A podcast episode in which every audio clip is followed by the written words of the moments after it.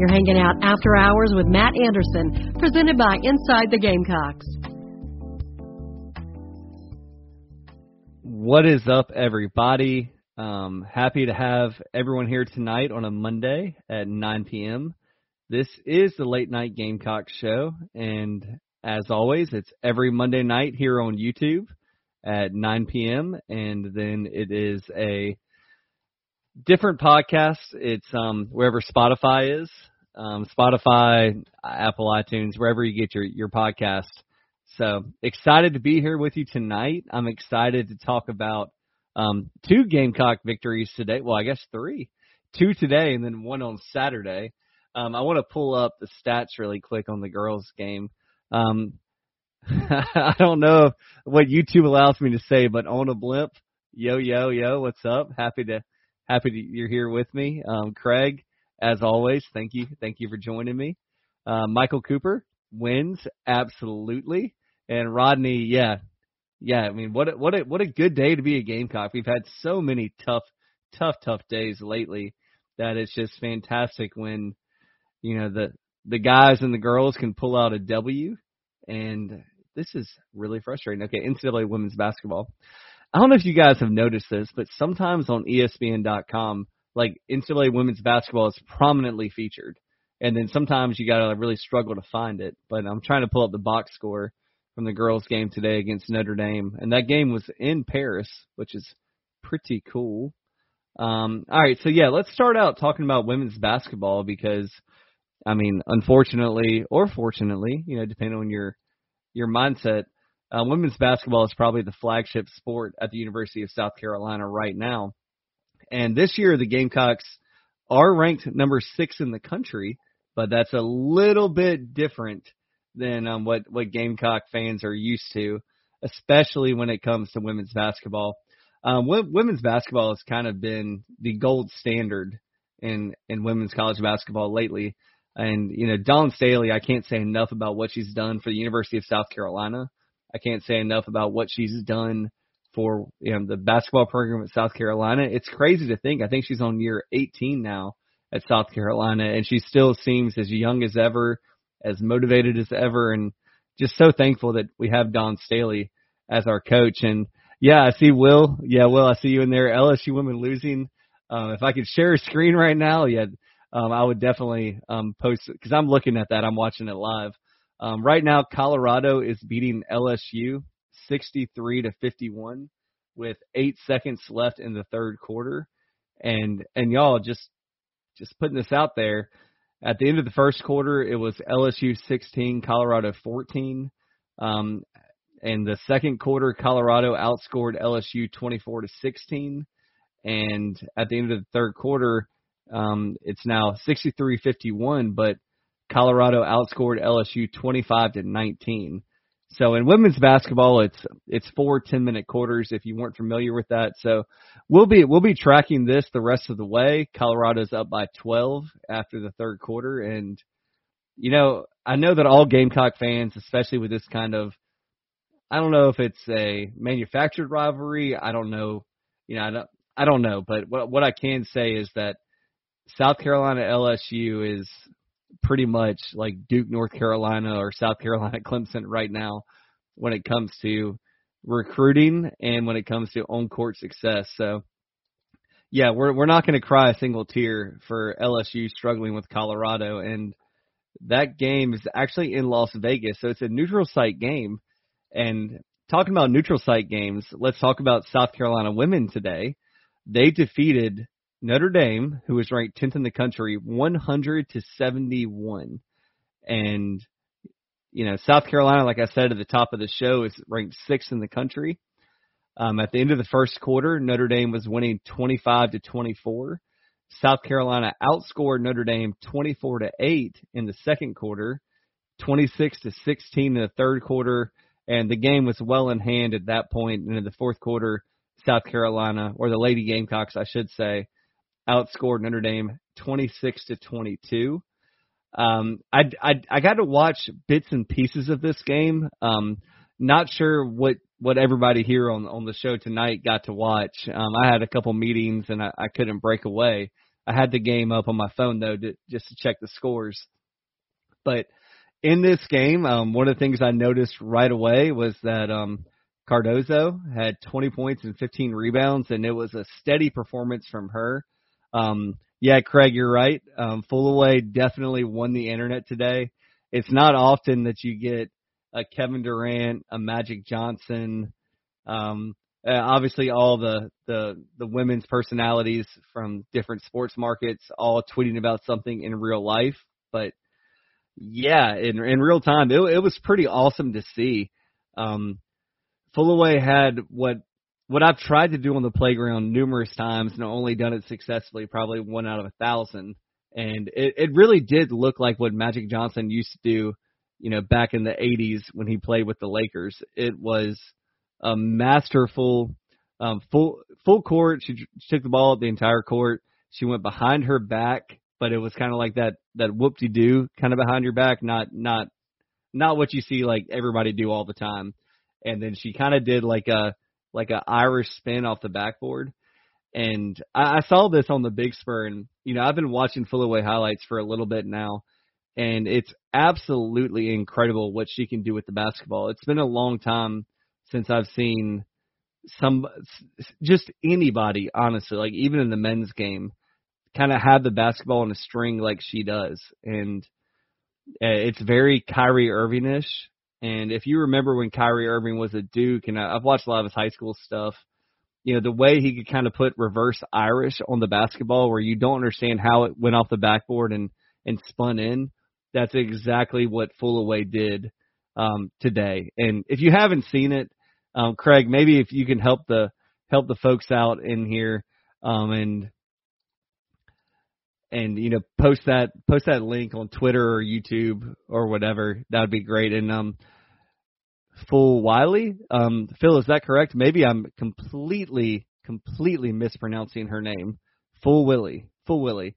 Yeah, guys, you all know that I'm awful at pronunciations. I respect everybody in the world that can do pronunciations. It's it's just not my thing. Um, uh, a, a funny inside story here.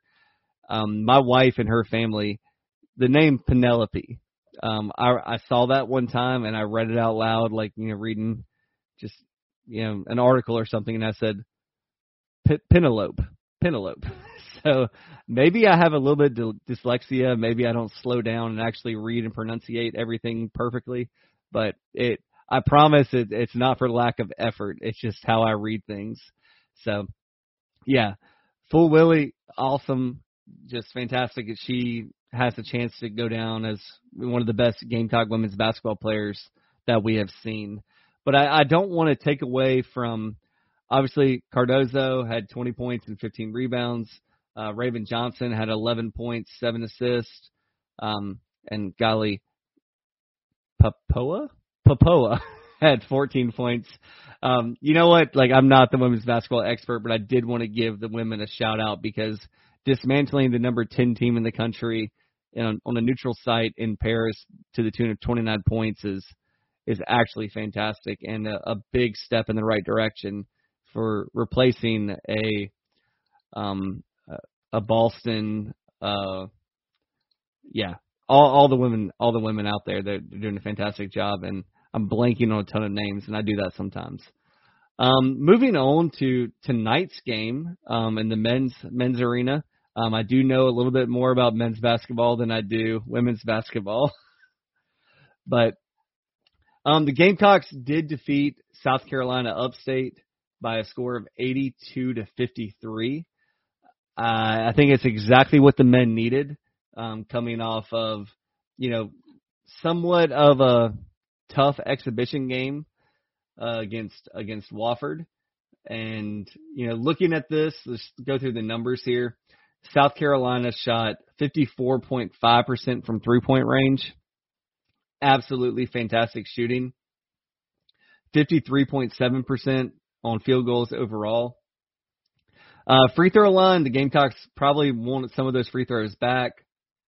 12 of 19, 63.2% from the free throw line not exactly what you're looking for there. I don't know if it was nerves, fatigue, whatever it could have been. I mean, looking at looking at ESPN's box score right now, they actually don't have the minutes, and um, not exactly sure how many minutes everybody played. But the starters tonight were Stephen Clark, B.J. Mack, Myles Stute, Meechie Johnson, and Ta'Lon Cooper. Uh, I've been telling you guys for a while that uh, Meechie Johnson and Ta'Lon Cooper are pretty, pretty daggum good. And just looking at their numbers today, uh, Meechie Johnson had 15 points on five field goals. Ta'Lon Cooper had 15 points on seven field goals. They combined to go five for seven from the three point line and seven for 11 from the free throw line. And uh, Ta'Lon Cooper had seven, seven rebounds, three assists, you know, getting six assists out of your two lead guards are exactly what South Carolina was looking for. There were probably some opportunities the Gamecocks had to get more assists there from their lead guards. And then going down to Jacobi Wright, Jacobi Wright had nine points, four of seven shooting, one of one from the three point line, added two assists and three rebounds. I, I couldn't be more excited about the guard play. Uh, Meechie Johnson, Ta'Lon Cooper, and Jacobi Wright are all very, very good guards for South Carolina. And in my opinion, and I've said this numerous times now on multiple shows, but the great equalizer in college basketball is the three point shot. And is South Carolina going to shoot 54.5% from three point line every single game? No, they're not. But this is what allows you to have the opportunity to have some upsets. And when you look at the amount of the amount of starts and the and the experience that a lot of these guys have for the South Carolina men's basketball team. I mean, Stephen Clark started a lot of games at the Citadel. Uh, BJ Mack, same thing. Myles Stute, Meechie Johnson, Talon, Ta'Lon Cooper. All these guys come from either relatively decent to good mid majors or Power Five schools. Oh, thanks, Craig. Appreciate it. Um, golly, Craig, I'll I'll have to get it. I'll I'll get it down by by next week. I promise. But um, you know, going through here, you know, the Gamecocks didn't get a lot from their big men. You look at Stephen Clark had two rebounds, Josh Gray had six, um, Bosmans-Verdonk had two outside of that, the fact that the Gamecocks were still able to get 45 rebounds in this game, big shout out to Zachary Davis getting eight rebounds. Zachary Davis is going to be a really, really, really good player for South Carolina, and I'm excited to to watch him grow. Um, yeah, Morris, golly, I got to do another pronunciation, but Ugusuk, Ugusuk, um, he obviously burned his red shirt. I've been telling you guys for a little bit that he's a guy that has a lot of potential for for South Carolina. I think that he is the exact type of freshman that you bring in, and you coming from Finland and doing what he's what he's doing right now. I mean, look, it doesn't look great, two of five for five points, but he probably only had two or three questionable decisions in the game. One I'm I'm recalling right now was a a pass that he made to Bosmans-Verdonk that he probably shouldn't have. There was a cross quarter um, and looking at it, let's see how many turnovers he had. He had he had one turnover, so um, he's going to get a lot better, and I think it's just really exciting to to watch him to watch him grow. Um, obviously, you didn't have you didn't have Collin. Collin probably could have made a difference, but looking at KenPom right now, so KenPom had this game at South Carolina winning 77 to 60 and the Gamecocks won by 29 points. They scored five more points than Ken KenPom predicted, and they held to, held USC Upstate to six or seven less points than Ken, KenPom predicted. So I say this a lot. I I, I want to see teams cover spreads, whether you're the favorite or you're the underdog the more often you do that, and you're not going to do it 100% of the time, but the more often that you do that, the better team you likely are. Um, and in college basketball, if you if you bet on college basketball or you know you're looking at lines and you're trying to predict what's going to happen, just look at KenPom. Uh, KenPom's going to tell you everything that the betting markets are doing because the betting markets rely on KenPom data. So is South Carolina should South Carolina have been a 17 point favorite over USC Upstate? We don't know right now. We'll see what USC Upstate does the rest of the way. But what's interesting is in the in the preseason, and I'm going to pull this up right now. USC Upstate plays in the same conference as as Winthrop does, and Winthrop's predicted as the hundred. Uh, no, where is it? I gotta look at. Anyway, can't find that stat right now. KenPom's still updating, but USC Upstate and the team the Gamecocks played last week in the exhibition are similar teams, and you saw the 17 point deficit at halftime carry over into the game tonight against USC Upstate, and the Gamecocks did everything that you would ask them to do. So excited about that. Obviously, there's a big test coming up with Virginia Tech. Um, I think that game actually tipped off at eight o'clock ish.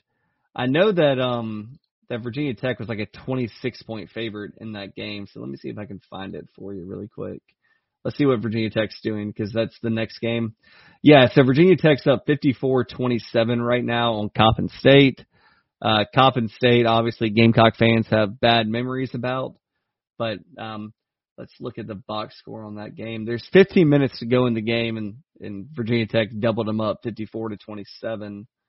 Let's see what we can get here. Uh, currently, wow, wow. Uh, Virginia Tech is shooting. Okay, I misread that.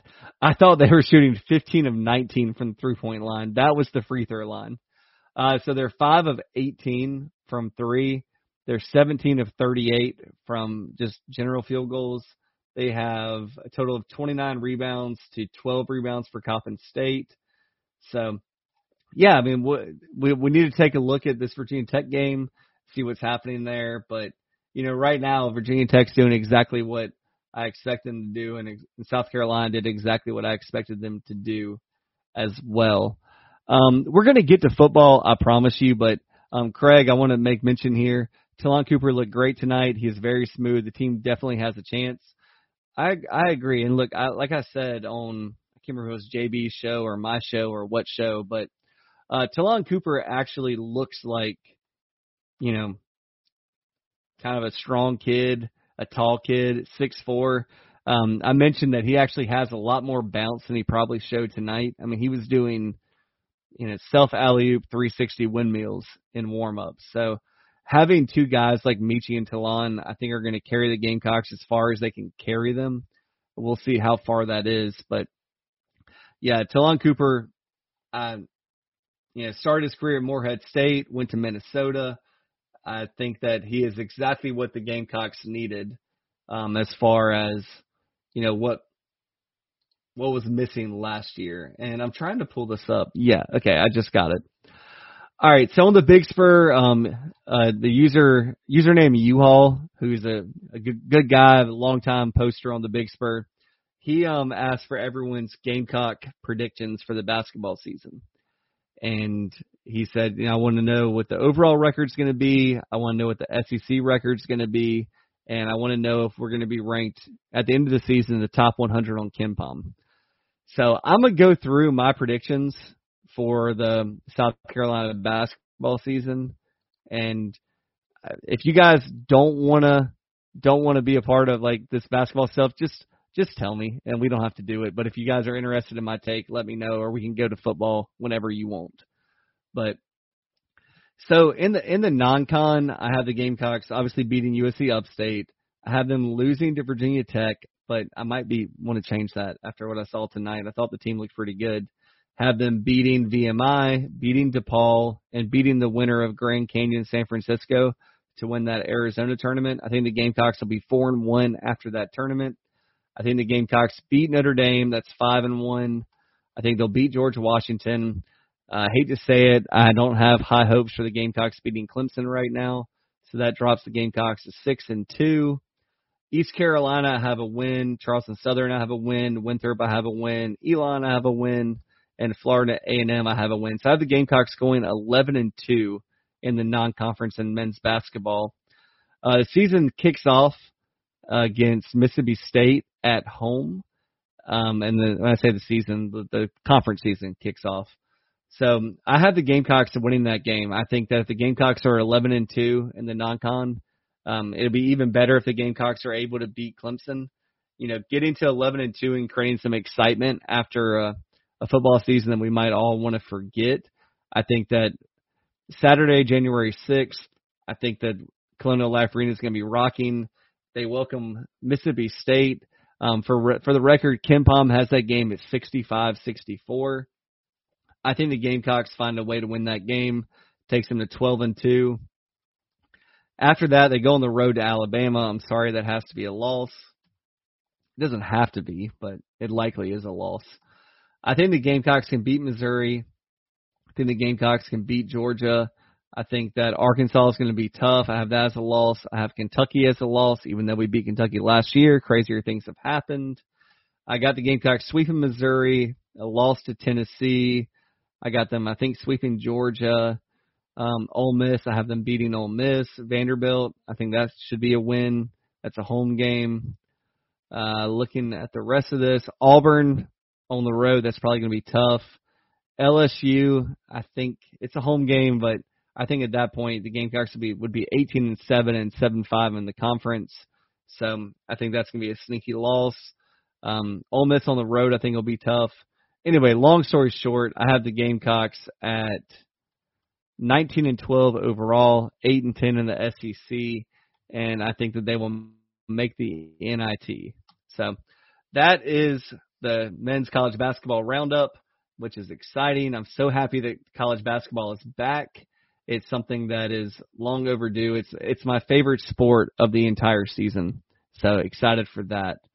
Um, let's check in on that Colorado LSU game. So currently, oh my gosh, are y'all are y'all watching this in real time? Who who in the chat is is watching this right now? Uh, right now, Colorado is winning 81 to 62 over number one in the country LSU with four minutes and 48 seconds left in the fourth quarter. So, barring a miracle, it looks like Colorado is going to hand LSU a season opening loss. I would love to know what that what that line was on the women's game. Uh, looking at LSU's team here, um, Angel Reese has 13 points and 11 rebounds.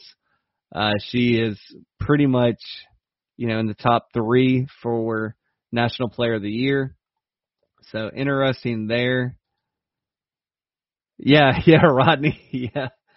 They they are getting the break speed off. This is something that I know that I'm not going to speak for Dawn Staley, but there are a lot of teams around the country that are enjoying the enjoying the heck out of this outcome for LSU. Um, all right, so you guys are going to have to keep me up to date on that. I have closed that browser because I didn't want to jinx anything. And let's let's talk about the Gamecock game against Jacksonville State. You know, just looking quickly at the box score, and you know, I, I saw a lot of flack um, about the Gamecocks offense. I saw a lot of flack about the Gamecocks defense. Um, you know, let's start. Let's actually start with the play-by-play looking at this game, obviously South Carolina forced a forced a punt on the first possession of the game, three plays, um, nine yards, punted the Gamecocks. Gamecocks scored a touchdown, made it seven nothing. Uh, Tonka Tonka Hemingway, I mean, get off the tracks when the Tonka truck's coming through. That was awesome to see. After that, Gamecocks force another punt, and Gamecocks get the ball back. They go four plays, 25 yards in a minute and 20 seconds, and end up punting the ball back. So Kai Kroeger, you know, punts it for 36 yards, fair catch. Jacksonville State has it at the 15. Um, looking at this, um, Spencer actually completed a pass to Marion Brown for 19 yards. It was good to see. If you're like me, I thought, okay, Marion's back. Let's let's get the gang back together and let let's start rolling. Uh, then you had a Mario Anderson run for two yards. Spencer Rattler um, completed Juju, Juju McDowell for four yards, and then an incomplete pass to Xavier Legette. Um, remembering that play in particular, I thought it was pretty much a fastball that might have been a little bit behind Xavier Legette. I think Spencer was just trying to rush that that pass through, knowing that it was third down. Uh, but Gamecocks force another punt. Um, they go Jacksonville State goes three plays, six yards, and 46 seconds. So it's working out exactly like the Gamecocks were hoping for at this point, and the Gamecocks get the ball back up seven nothing. And this is what we talked about um, on a couple different shows last week. But you know, the Gamecocks go three plays, six yards, a minute and 42 seconds. Gamecocks try and run the ball to start that drive. No gain. Spencer Rattler completes a pass for eight yards to Mario Anderson. And then Juju has a two yard run. Gamecocks punt the ball. Uh, Kai Kroeger had, had a really good punt there, 43 yards.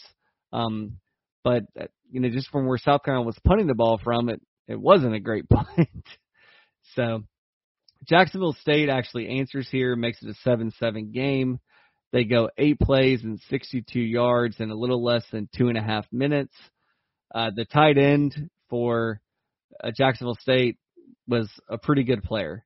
I don't want to, you know, take anything away from Jacksonville State. They were seven and two coming to the game, seven and three overall.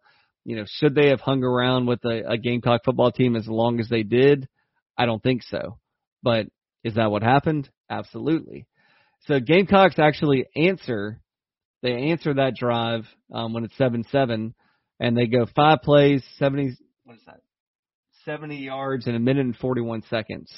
So DJ Braswell, everyone's been hollering for DJ Braswell to get in the game. Uh, I think he had one chance in this game. It went for for no gain. You had a, a humongous pass there to Xavier Legette for 52 yards. Uh, Juju had a completion for 10 yards, and then Joshua Simon got robbed. I thought that it was a bang bang play. I think it should have been a touchdown for Joshua Simon. And if you guys have been following along all year with me, I really could have used that tight end touchdown because I predicted at the beginning of the season the Gamecocks tight ends would combine for 10 total touchdowns. Um, actually texted some people that um, I've told that prediction to, and I said really got screwed there. But Spencer Rattler you know, kind of did the the Jalen Hurts thing and and scooted into the end zone for a touchdown. Gamecocks are up 14-7. Um, looking at the chat box here, Craig says, "I thought we tackled terribly, never get our head around on deep throws, and they were very athletic on defense, tackled well, and pushed our D line around running the ball." Yeah, I agree with you, Craig. I mean, it's the life of a Gamecock right now. I, I don't know what the answer is. It's so frustrating to watch, though. And yeah, Craig says 10 penalties, 100 yards. Legette with a terrible penalty on a punt. We just play losing football.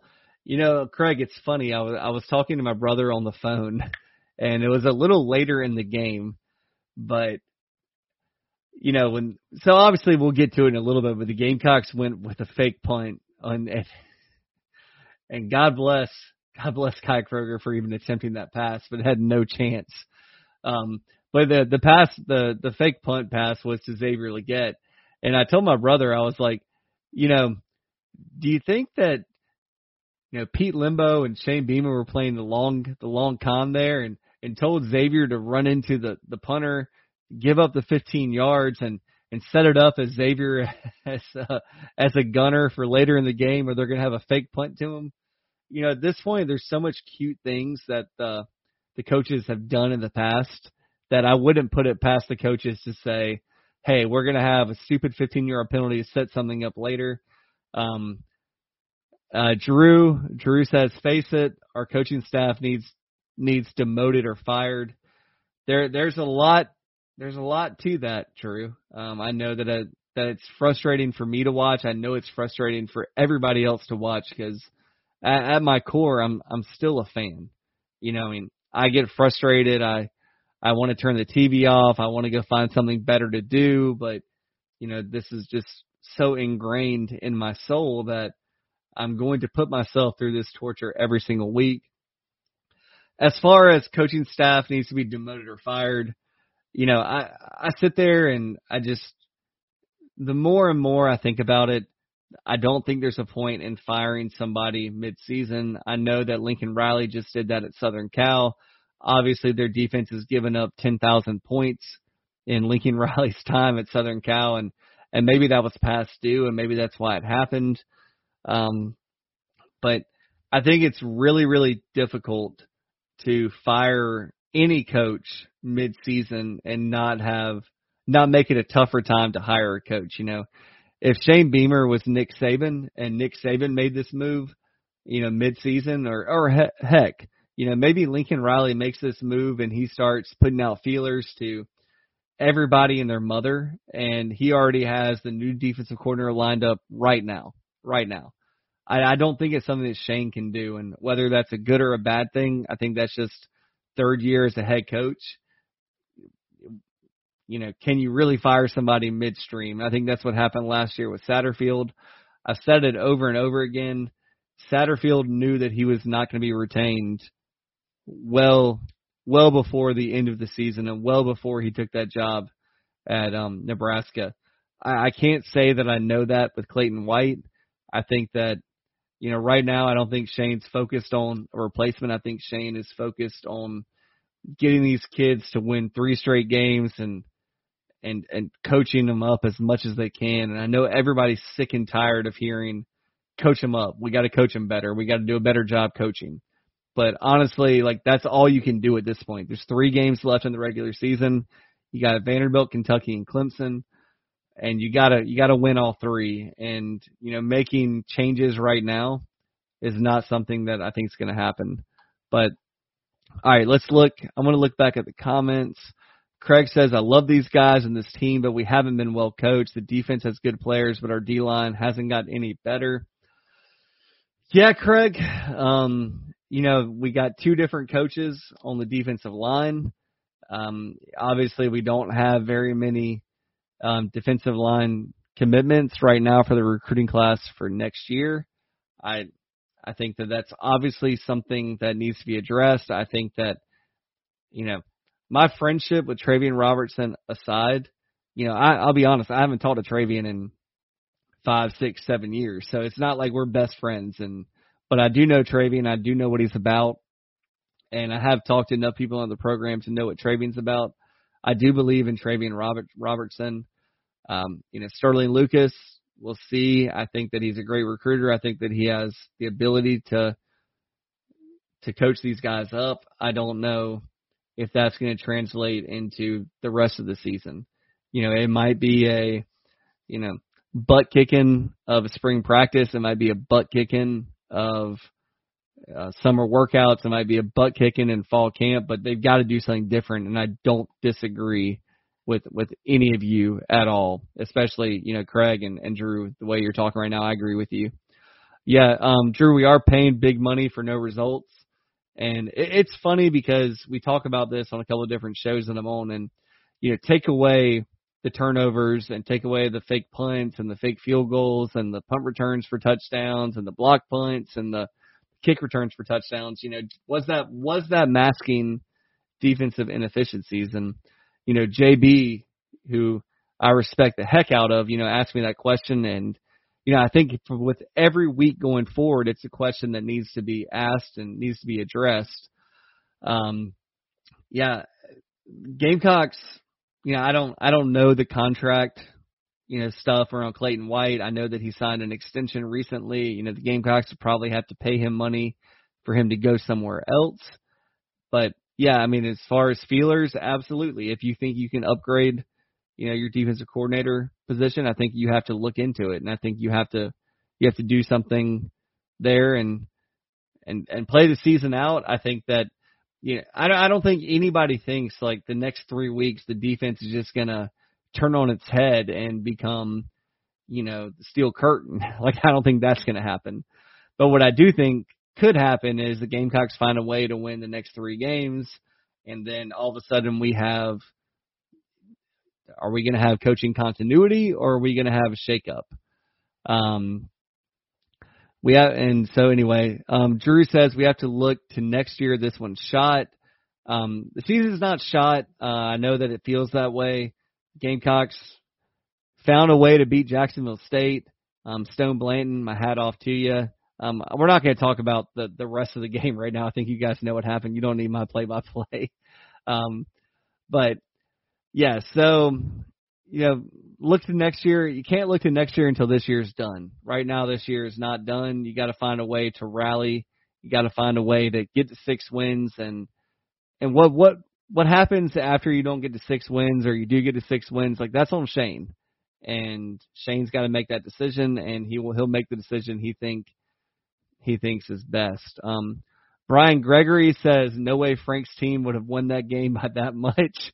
Yeah, actually, um, I kind of want to pull pull something up. So Frank last coached South Carolina in 2022.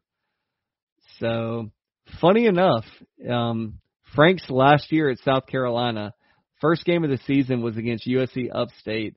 South Carolina won 78 to 60, so won by 18.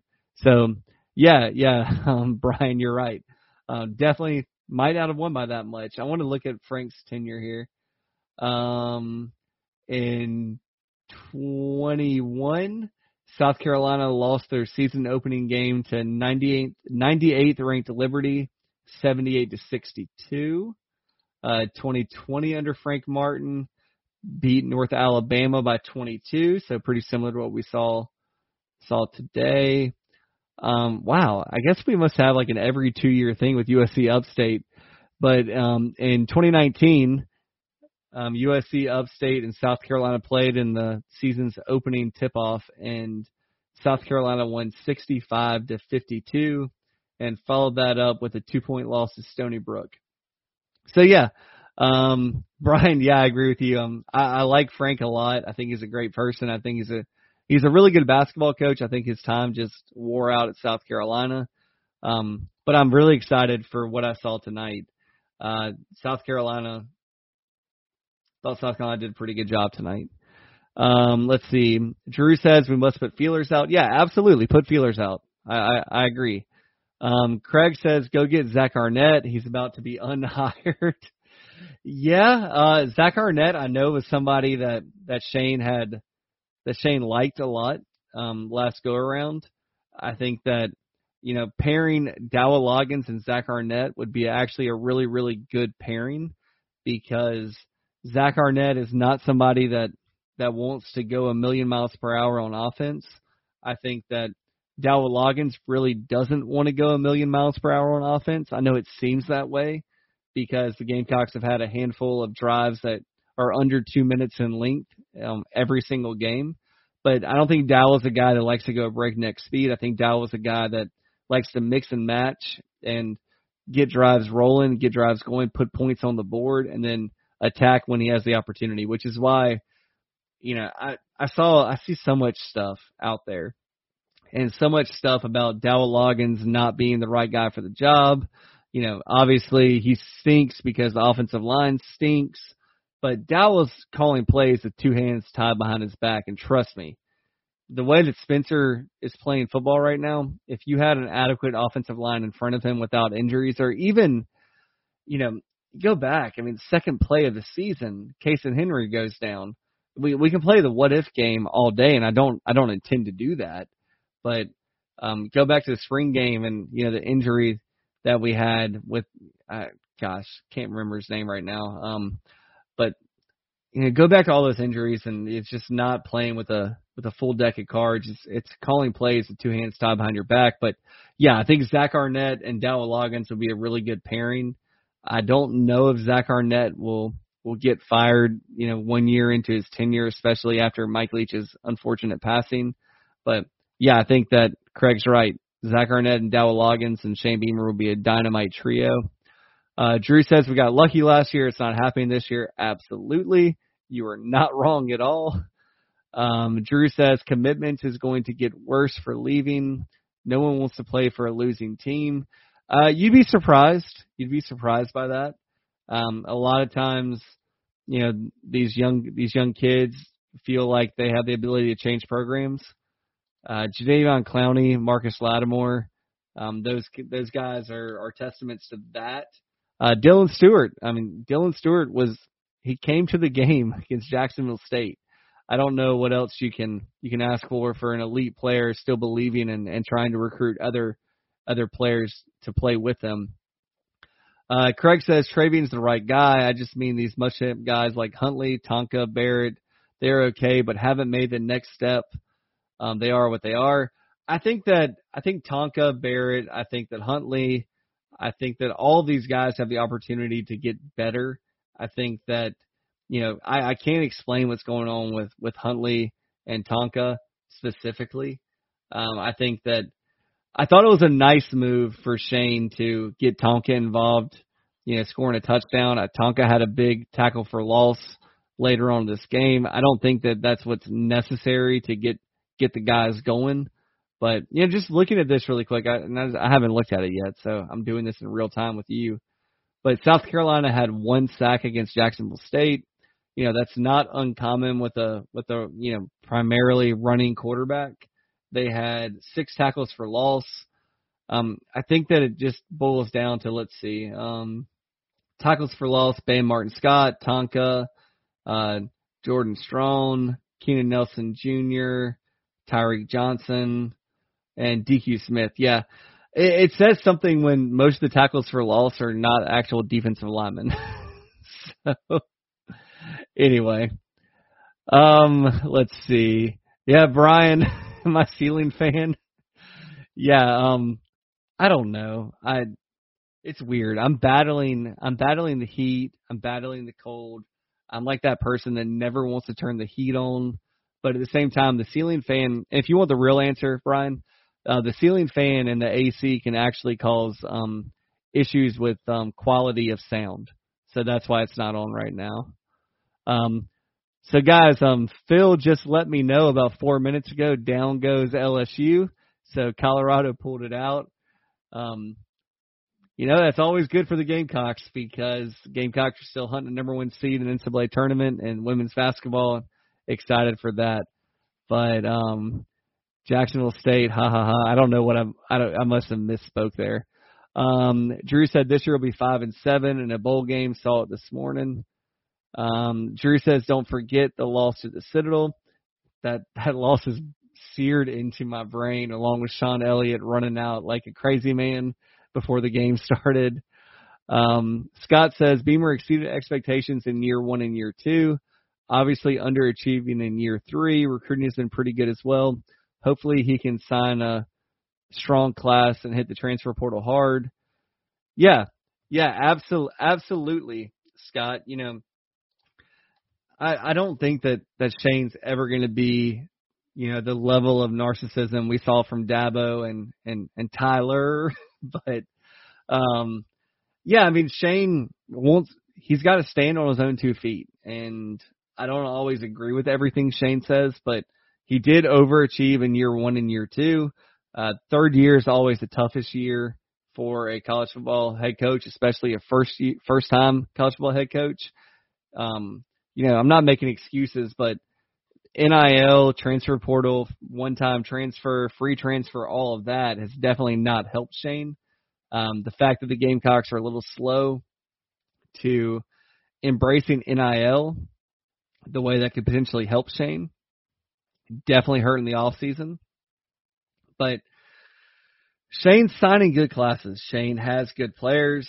Um, you know, I think that, you know, Shane says it every single week and I know it just gets like, you know, on repeat and it just makes everybody angry, but we got to coach better. We got to put the guys in a better position to do well. You know, some guys were out of position, blah, blah, blah, blah, blah, blah, blah, blah, blah, blah. And Shane says it every week. And, you know, I don't know a better way for him to say it. I don't know what we expect of him in a press conference to actually say. Um, I don't think that it'd be beneficial for Shane to, you know, just cuss out every player on the team in front of us. Um, I don't think it's beneficial for recruiting. I know that Shane is saying enough stuff behind closed doors, and Shane isn't, you know, this nice, nice guy. And, and Shane's a nice guy. Let me say that. Like Shane's a really nice guy, but he has an edge to him, and it comes out behind closed doors. And you know, it Shane is not somebody that's not going to, you know, just absolutely pants an assistant coach and you know, ah, God, the best way to say it is like he will uh, undress a coach and make them feel this big if he needs to. But you know, with the players, it's all on their it's it's all on Shane. It's all on the coaches. They got to do a better job. And Shane has said that. Um, Drew says that was for Spurrier. He was proven. Um, Craig says, "What up, Phil? Shout out to you, Mad Dog. Heck yeah, gotta love Phil, guys. Phil is like we can't say this around JB. JB won't give Phil credit, but Phil is an absolute bona fide amazing producer. The fact that he does this every Monday with us at 9 p.m. Um, love Phil to death. Couldn't do the show without him. So everybody, you know, if you you see Phil around Greenville or you know DM him, say thank you, and say it in the chat box. Phil is Phil's an absolute legend and love Phil to death. Um, Drew says Spurrier built a team on his known ability. Beamer does not have that credential. Yeah, absolutely, Drew. I mean, Shane's building it right now. Um, Rome wasn't built in a day. Uh, even Spurrier took a couple years to get things rolling at South Carolina. Uh, Shane is, I have to go back and look, but I feel like he's recruiting better than Spurrier did, you know, right out the gate. I think that more of his players are going to make an impact, you know, long term. So we'll see. We'll see. I mean, um, obviously, you know, there's no Dowell Loggins that is going to be Shane, or not Shane, Steve Spurrier calling plays and, you know, scheming up mismatches. Like, Dowell might be really, really good, but there's only one Steve Spurrier. Um, yeah, it's just tough. I mean, I just encourage everybody to, to let let's let's look at it. Let's look at it for what it is. Um, it's hard to get mad at somebody for overachieving his first few years and having a down year. You know, I do it in my personal life. I do it in my work my work life. I do it all over the place. You know, if I had a good day yesterday, the next day needs to be better, and the next day needs to be better. The next day needs to be better. The next day has to be better. And then if it's not better, oh my gosh, it's the worst day in the world. Like, how could this have happened to me? And, you know, running a college football program, I can only imagine is like that. And nobody wants to win more than these players. Nobody wants to win more than these coaches. And us as fans, you know, we just got to support them. And, you know, nobody's above criticism.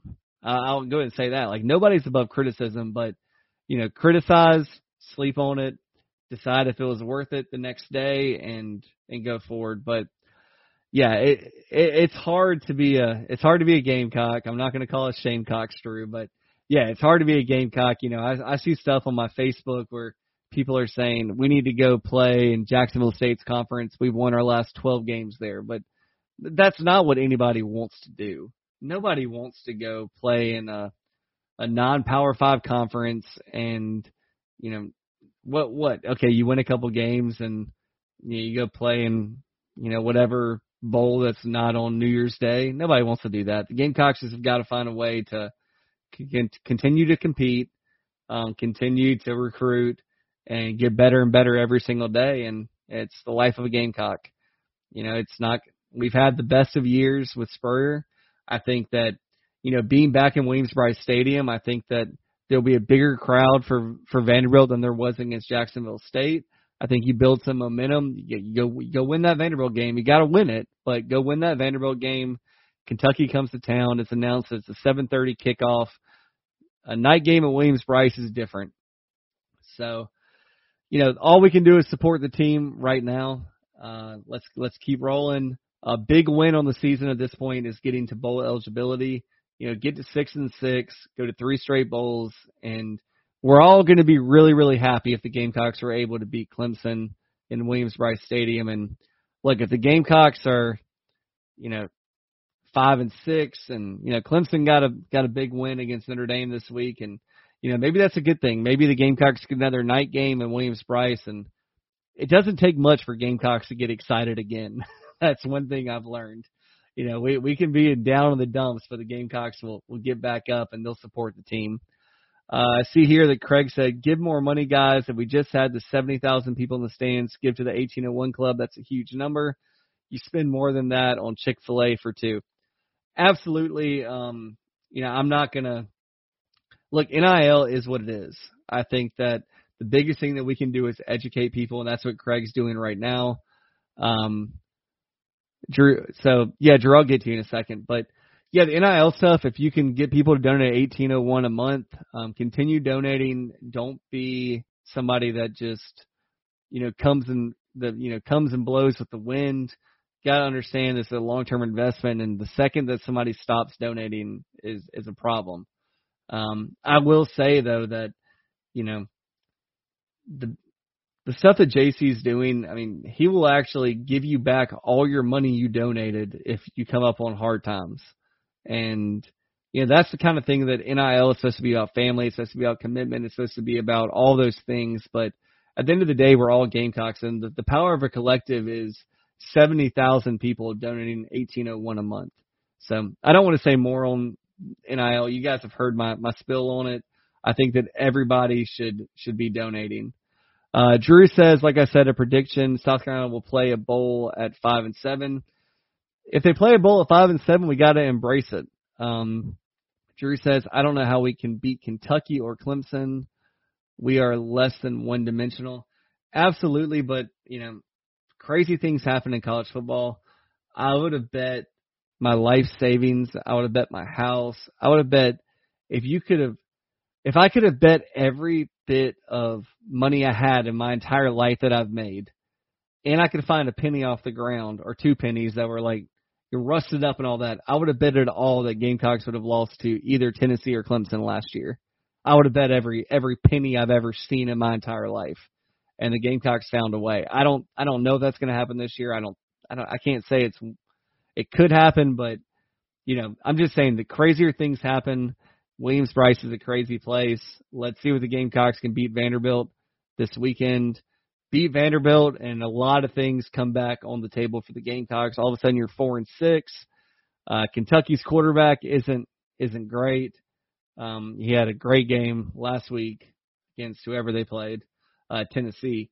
But crazier things have happened. It's Williams-Brice. You know, you're looking at Vanderbilt at 12 o'clock this weekend. You're looking at a night game against Kentucky and potentially, you know, late afternoon night game against Clemson crazier things have happened, y'all. I, I just, you know, it's game by game at this point. We can't get too far ahead of ourselves, and I'm always guilty of it too.